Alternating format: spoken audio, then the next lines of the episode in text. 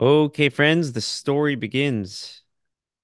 We are on page 73, middle of the page. We're continuing Song of the Day.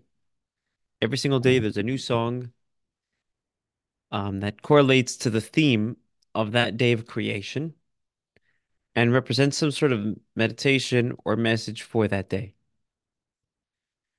So, Song of the Day for the fourth day, which happens to be Wednesday, is a direct excerpt from Tehillim, from Psalm 30, what is it? Uh, That's my 30, 90, was it 94?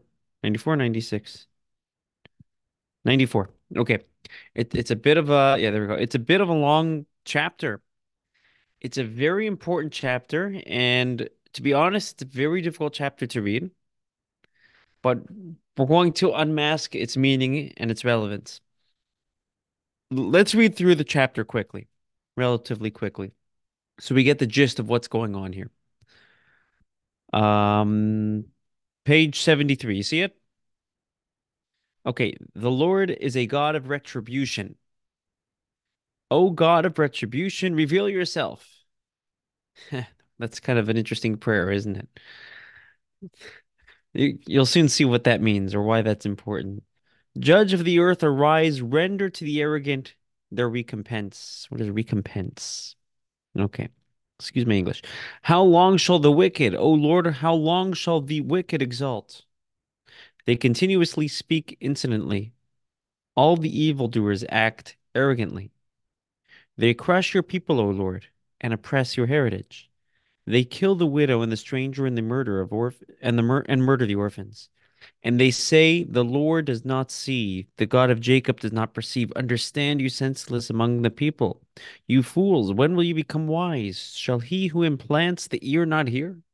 Shall he who informs the eye not see? Shall he who chastises nations not punish? Shall he who imparts knowledge to man not know? The Lord knows the thoughts of man, and they are not, that they are not. So we're saying over here that God is a God of vengeance, God is a judgeful God, God is a God of justice. And although the wicked do seem to see uh, get away with murder in the literal of senses, God is very much aware. And, and God is very much at some point going to bring that justice. And we're calling God to the stand. God, start acting. Fortunate is the man whom you chastise, O Lord, and instruct him in your Torah, bestowing upon him tranquility in times of adversity, until the pit is dug for the wicked. For the Lord will not abandon his people nor forsake his heritage. For judgment shall again be consonant with justice, and all the upright in the heart in heart will pursue it. Who would uprise for me against the wicked ones? Who would stand up for me against evildoers? Had the Lord not been a help to me, my soul would have soon dwelt in the silence of the grave. When I thought that my foot was slipping, your kindness, O Lord, supported me. When my worrisome thoughts multiply within me, your consolation delights my soul. Can one in the seat of evil, one who makes iniquity into law, consort with you? They band together against the life of the righteous and condemn innocent blood. The Lord has been my stronghold, my God, the strength of my refuge. He will turn their violence against them and destroy them through their own wickedness. The Lord our God will destroy them. Come, let us sing to the Lord. Bit of a shift in gears here. Let us raise our voices in jubilation to the rock of our deliverance. Let us approach him with thanksgiving. Let us raise our voices to him in song. For the Lord is great. Is it for the Lord is a great God and a great king over all supernal beings. So this is a, addressing an age-old philosophical question, or perhaps an emotional question. Why are the wicked seeming to prosper, and why do the righteous seem to suffer? And our answer is that we are praying that God will bring his retribution, will bring justice one day. This is specifically, um, the, the Talmud says this is specifically associated with Wednesday, the fourth day of creation. Because what was created on day four of existence? Anyone remember? The sun and the uh, and the moon and the stars and the constellations. Those are platforms of idolatry. The, the truth is, idolatry comes in all forms, all shapes, and all sizes. but idolatry started with the sun and the moon and the stars. That's actually how it all started. Maimonides writes, where he discusses the the laws and ethics, if you will, of idolatry.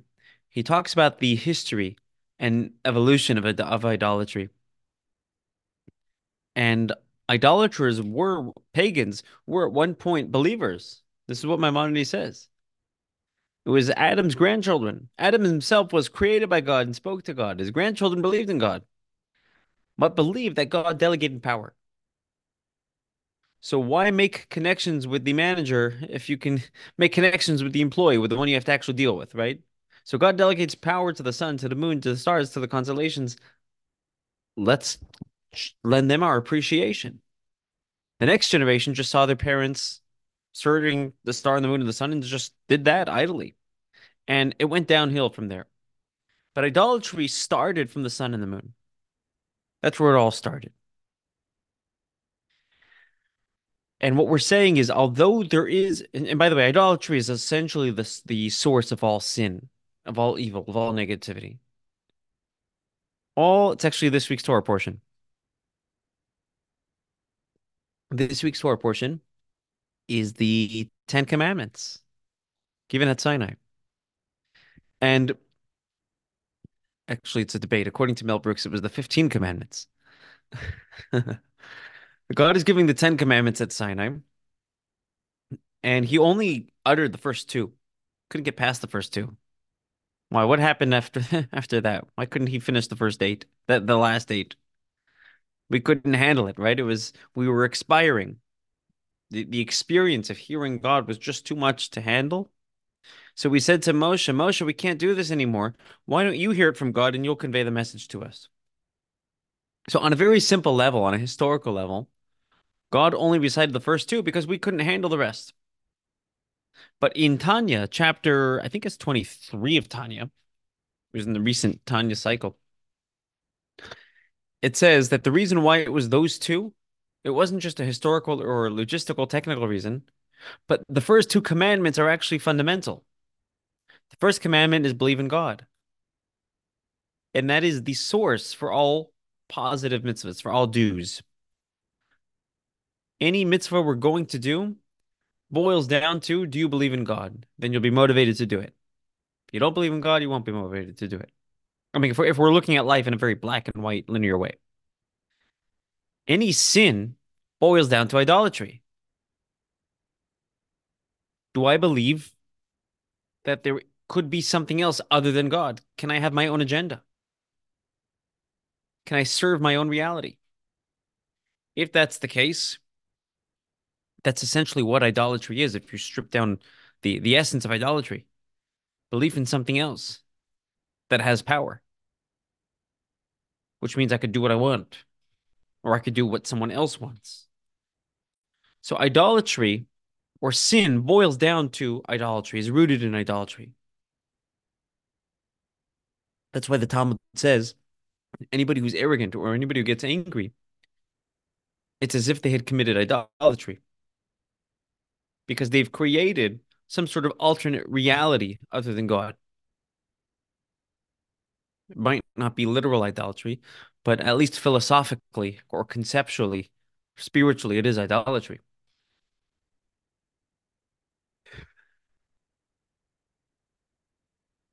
There's plenty of idolaters, there's plenty of sinners, there's plenty of evil people in this world, unfortunately. And we're saying, God, you're a God of retribution. And at some point, you're going to reveal yourself. At some point, there's going to be justice. At some point, there's going to be clarity. It's a bit, I know it's a bit of a dark chapter, but I'd like to share with you um, something fascinating. The way the Talmud discusses the wicked people being punished in the free in the future era, in the future to come. Because it, you know, it kind of makes us wonder why are why are they not being punished right now? Why are why are they getting away with this? Why is Hamas getting away with this? Why does anybody who's evil get away with what they're doing? And how does God punish evil people? So the Talmud says, this is in Tractate of Avodah Zarah. The Talmud says, oh, oh, did I say something offensive? No, I'm kidding. um, see, okay? We lost him. Okay. The Talmud says that in the future era, when Mashiach comes, there isn't going to be punishment through purgatory, through hell, through fire. God is going to remove the um, casing around the sun, which I guess means the the ozone layer. And those who are wicked are going to be singed by it. Those who are righteous are going to be healed by it. That's what the Talmud says. Which euphemistically means God is going to reveal himself. And how does that feel? How does feel how does seeing truth feel? Well, if I've been living life consistently with that truth, it feels great. If my life has been inconsistent with that truth, it can be rather uncomfortable, to say the least. Um, and, and that's why we use the analogy of the sun. The commentaries on the Talmud explain the sun doesn't change. That same sun can hurt the wicked and heal the righteous. The same sun can melt wax, yet harden salt. Right? If it's baking in the sun. So the sun's not changing. It's us that needs to change. As, as you know, the, the the truth doesn't change. We need to change and accommodate the truth. The truth isn't going to accommodate us. And if we're behaving in a way that is consistent with truth, that is consistent with reality, that is consistent with God and his values, that's going to heal us. And those who are acting wickedly, it, it's going to, it could be very, very uncomfortable. Imagine I mean, uh, imagine two people are at work, working at a bank, both young employees. And one of them is a very upright, honest person with integrity. And one of them tries to get away with whatever he can.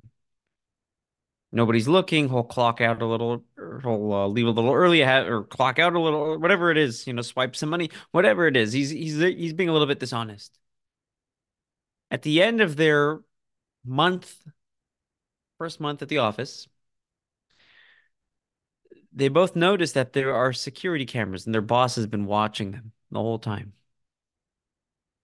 They didn't know that before, but now they know that. The one with integrity is going to feel gratified. It's going to feel great. The one with the one who lacks integrity and was being dishonest, he's going to feel incredibly uncomfortable. Because the moment he's exposed to truth, to the reality that this is incorrect, that there's a real right and wrong, that itself can be very uncomfortable. That could that that's very painful. But for those who know the truth, that's very healing. It's the same sun, but different items. It can melt it, it can solidify it. Experiencing God, right? We say this is a God of retribution. A God of retribution, reveal yourself. The moment God reveals himself, how does that feel? If we're ready for it, if we're living consistently with God's values, it feels great. If not, it could be quite uncomfortable. This is an incredible paradigm shift.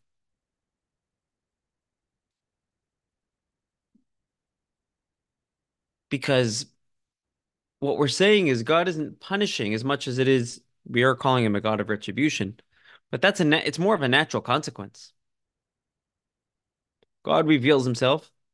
And if I'm Embarrassed? Well, God didn't embarrass me. I'm embarrassed me. I wasn't behaving properly.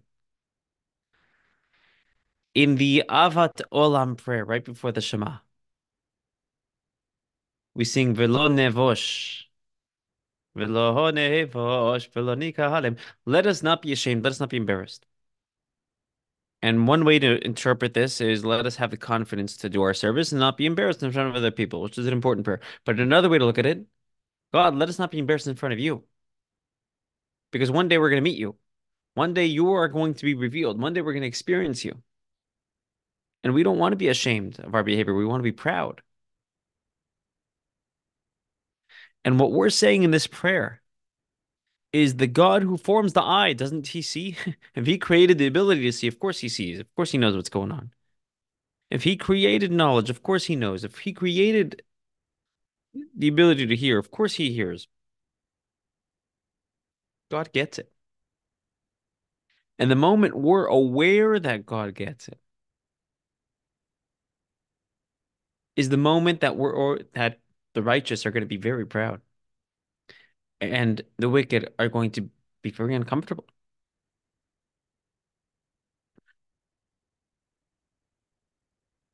The Talmud says that the sage Rabbi Yochanan ben Zakkai was on his deathbed. And his students said, Rabbi, can you offer us a parting blessing?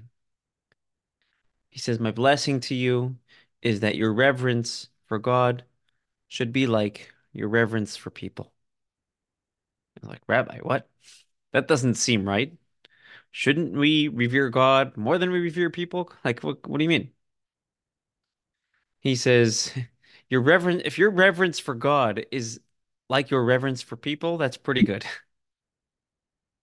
because nobody wants to sin. Nobody wants to do something wrong. Nobody, nobody sane wants to do something that they know is wrong in front of people. We like to hide our faults. We like to hide our misdoings, our wrongdoings, which is normal, by the way. You don't have to be vulnerable about everything um, to everybody, right? It's it's okay to have privacy. We like privacy. We don't want to advertise and wear on our forehead everything we're doing wrong. We like a little bit of shame. It's healthy to have a little bit of shame. But if we can have that shame in front of God, who's always present, that's an indication that our faith is really strong. Let me let me let me phrase it this way. During Galus, during exile, we're in a position where we have to believe this because we have no other choice. We don't experience it. At least I don't. Um, we we believe. We believe that God will reveal himself one day. We believe that there will be clarity one day. We believe that there is a right and wrong. There was a time in history where this was intuitive. When God gave the Torah at Sinai, this was intuitive. When God allowed us to experience his presence in the Beit HaMikdash, this was intuitive. And now, it's not very intuitive. It's not very obvious. But when Mashiach comes, in the Messianic era, as Isaiah, describes, the whole world will be full of the knowledge of God, just as the water covers the sea. We're going to be totally absorbed in this truth. We're going to have this clarity. And we're going to be feel, we're going to be able to feel incredibly proud. We're going to be able to feel great.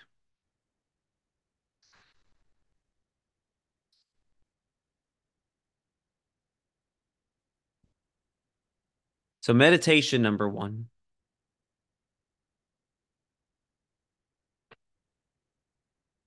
If God were to reveal his presence right now, if Mashiach were to come, and I were to experience God right at this moment, God were to catch me, would it be catching me doing something I'm proud of, or catch me doing something I'm less than proud of?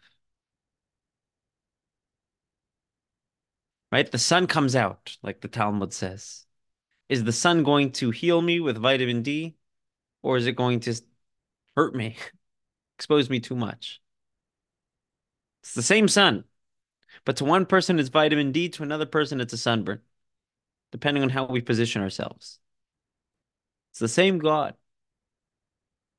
And am I going to be proud or am I going to say, I could have done better? Um, th th this is an answer that is going to vary from moment to moment and from person to person and from era to era, right? Our, our lives are constantly evolving. As, as they say, we're human, we're not human beings, we're human becomings. Our our lives are are constantly evolving, but it's but it's an important meditation. It's an important thing to ask. And this is something we ask ourselves with this prayer on the fourth day of creation, where the potential for idolatry, the venue, if you will, for idolatry had been uh, created.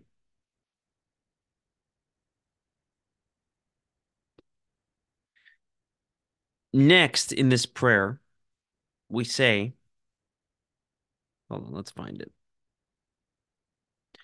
Um, it's the middle of the prayer. In English, it says, Fortunate is the man who you chastise. Do you see that? Okay, this is a the, the line starts with not, and then the second word is fortunate is the man whom you chastise, O Lord, and instruct him in your Torah, bestowing upon him tranquility in times of adversity, until the pit is dug for the wicked. Fortunate is the man whom you chastise. It doesn't seem fair. You get in trouble for being good. Doesn't seem right. God is ignoring the wicked, waiting till the future to come to deal with them, waiting, waiting for a later time to deal with them. And when it comes to the righteous, you know, they said no good deed goes unpunished. I'm trying to be good, and God finds, eh, he did this, he did that. God finds ways to to chastise us, and it doesn't always seem fair. But I think it's very important that we contextualize this for a moment.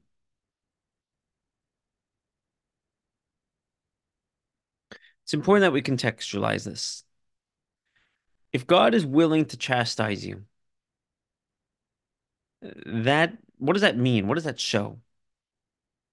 Yeah, Mike. Well, I think uh, it means God's willing to invest his time in something, in, in someone he sees absolute potential for. Right? Right. So, you know, the, the closer you are to him, the closer he wants you to get to him. Right. So he's investing more time by chastising and and helping you fine tune these little things to help you bring you that much closer to him. Exactly. In other words, chastise you only chastise those whom you're close to. You chastise your own children. You don't usually chastise random children off the street. You don't care, right? And do what you want. it doesn't really matter to me. I don't know, you know. it's the make it the parents' problem, not my problem.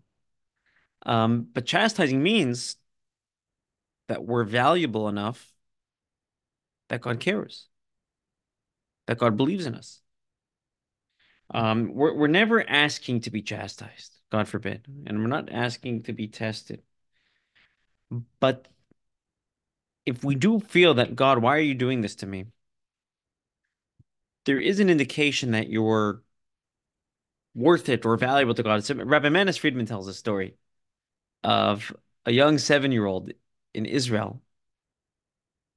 She was convinced that God was angry at her. And the parents were really concerned. Like, that's a pretty dark thought for a seven-year-old, or maybe she was nine, whatever it is. That's a pretty dark thought for a young kid. The parents took her to various rabbis who tried convincing her that God loves you no matter what. Various biblical sources that you're a child to God and every God, you know, God loves children and especially your child, you're innocent. It just wasn't working. The parents took her to therapists. It wasn't working. They heard of Rabbi Friedman and they said, we'll give it a try. They call Rabbi Friedman up. Our child is convinced that God is angry at her.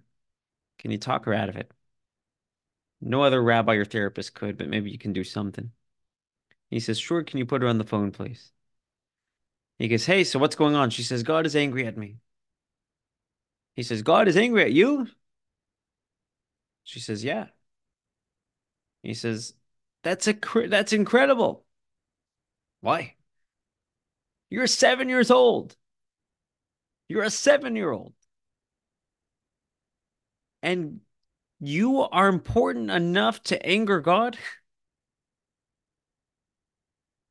I mean, how many of us get angered by a random seven year old? We don't. We have lives. We're busy. We move on. And God is angry at you. That's incredible. What a shift, man. What a perceptual shift. If you can anger God and if you could be angry at God, both of those, both of those are incredible relationships.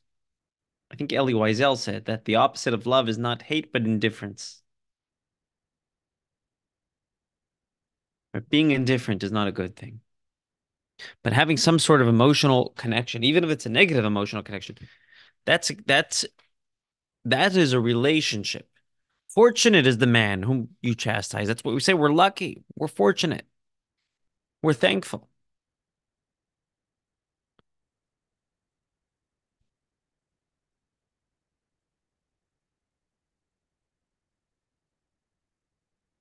Let, let me put it this way.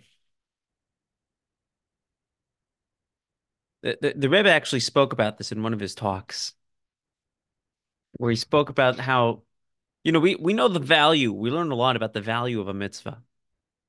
How a mitzvah means a commandment, a mitzvah also means a connection. And when you do a mitzvah, you channel God's infinite energy into this physical world. Hasidic teaching elaborates about this extensively and what a mitzvah accomplishes. Um, one example, one of my favorite analogies, this is from Tanya, where you have the sun and you have the shadow of a sun, or or or uh, um like a shadow, like a sundial, right? So in order for that shadow to move a couple of inches, how much does the sun need to move? Right, hundreds of miles, thousands of miles? It's got to move a lot. Um, it, one what seems like a you know you just pop the coin in a charity box. What doesn't seem like a big deal in our paradigm is actually a much bigger deal than it actually is. A mitzvah is a big deal because it's and, and it's ultimately why we were created to make this world a divine place through mitzvahs.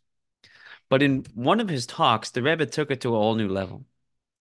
He says the value that a Jew has is not only through doing the mitzvah, but through being commanded to do the mitzvah.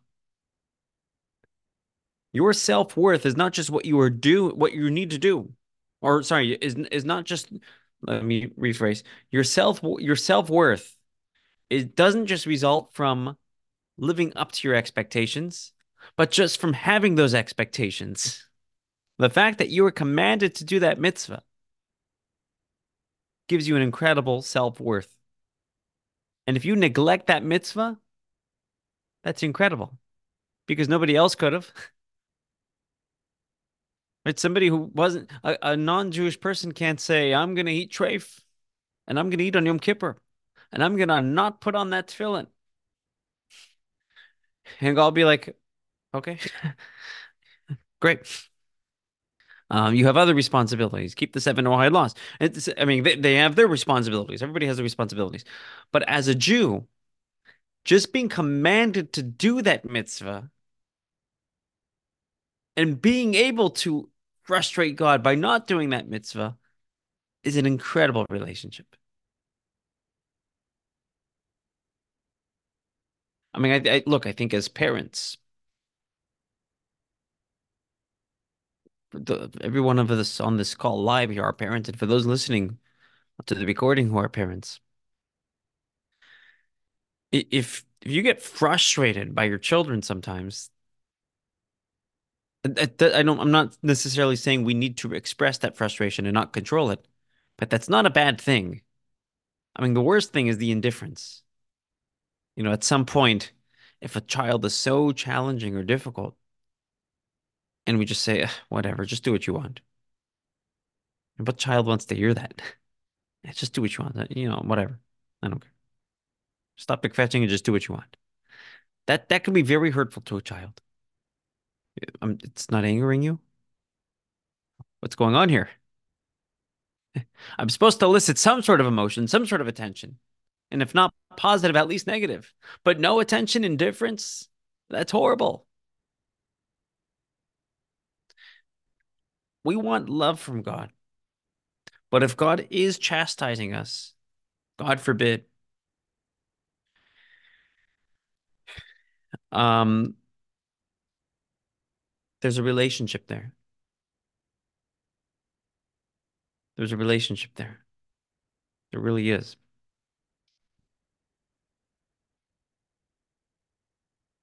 When are we going to experience this relationship? Because right now we're believing in this relationship. We're discussing the relationship. We believe in the relationship. We have to remind ourselves of the relationship. We have to learn about the relationship. But it's not readily, uh, it's not like we're so by default naturally aware. Our neshama is aware, our soul is aware. But are we aware? We have to learn about it and discuss it like we're doing now. But at some point in his, eh, at some point in time, there's going to be a natural awareness. You know when that is? When Mashiach comes. And that's why this chapter, this prayer, concludes with discussing this time in the Messianic era when we're going to sing to God. The Messianic era is euphemistically referred to as Shabbos. It's one big Shabbos. We're totally absorbed in the holiness of God. And what do we do on Shabbos? The first opening prayer of Kabbalat Shabbat. We say, let's take a look at the last line in the Hebrew, page 73. Last line, right after the two dots, second word. Lechu neranena Lashem. Come, let us sing to God. That's what we say on Shabbos. And the ultimate Shabbos, the Messianic era. We're not going to have to be worried about is God being just and why is God calling me out and not calling them out? Why is God showing me his love in that way? And why is he showing them justice in that way? We're just going to sing to God. Come, let us sing to God on Shabbos, as if it were Shabbos. The truth is, we say this on a Wednesday, three days before Shabbos. Wednesday is when we start preparing for Shabbos. We start, we're halfway through the week. We're more than halfway through exile. And we could start now singing as if it were the Messianic era, living as if we were in that space, rejoicing as if we were there already. That's what we got to do. We got to rejoice. We got we got to rejoice. We got to sing. We got to dance. If Mashiach was here tomorrow, and I knew that, I would dance now. Right? That's what we're doing. I know this can happen any moment. So we conclude this whole gruesome, negative, I mean, seemingly negative prayer talking about how God is going to reveal himself, and that could be uncomfortable. And the chastising could be uncomfortable, but it still represents a relationship. At some point, it is going to be incredibly positive. And we're going to sing and we're going to dance. And we're starting to do that now. Come, let us sing to God. Okay, that's it. That's my story. And I'm sticking to it.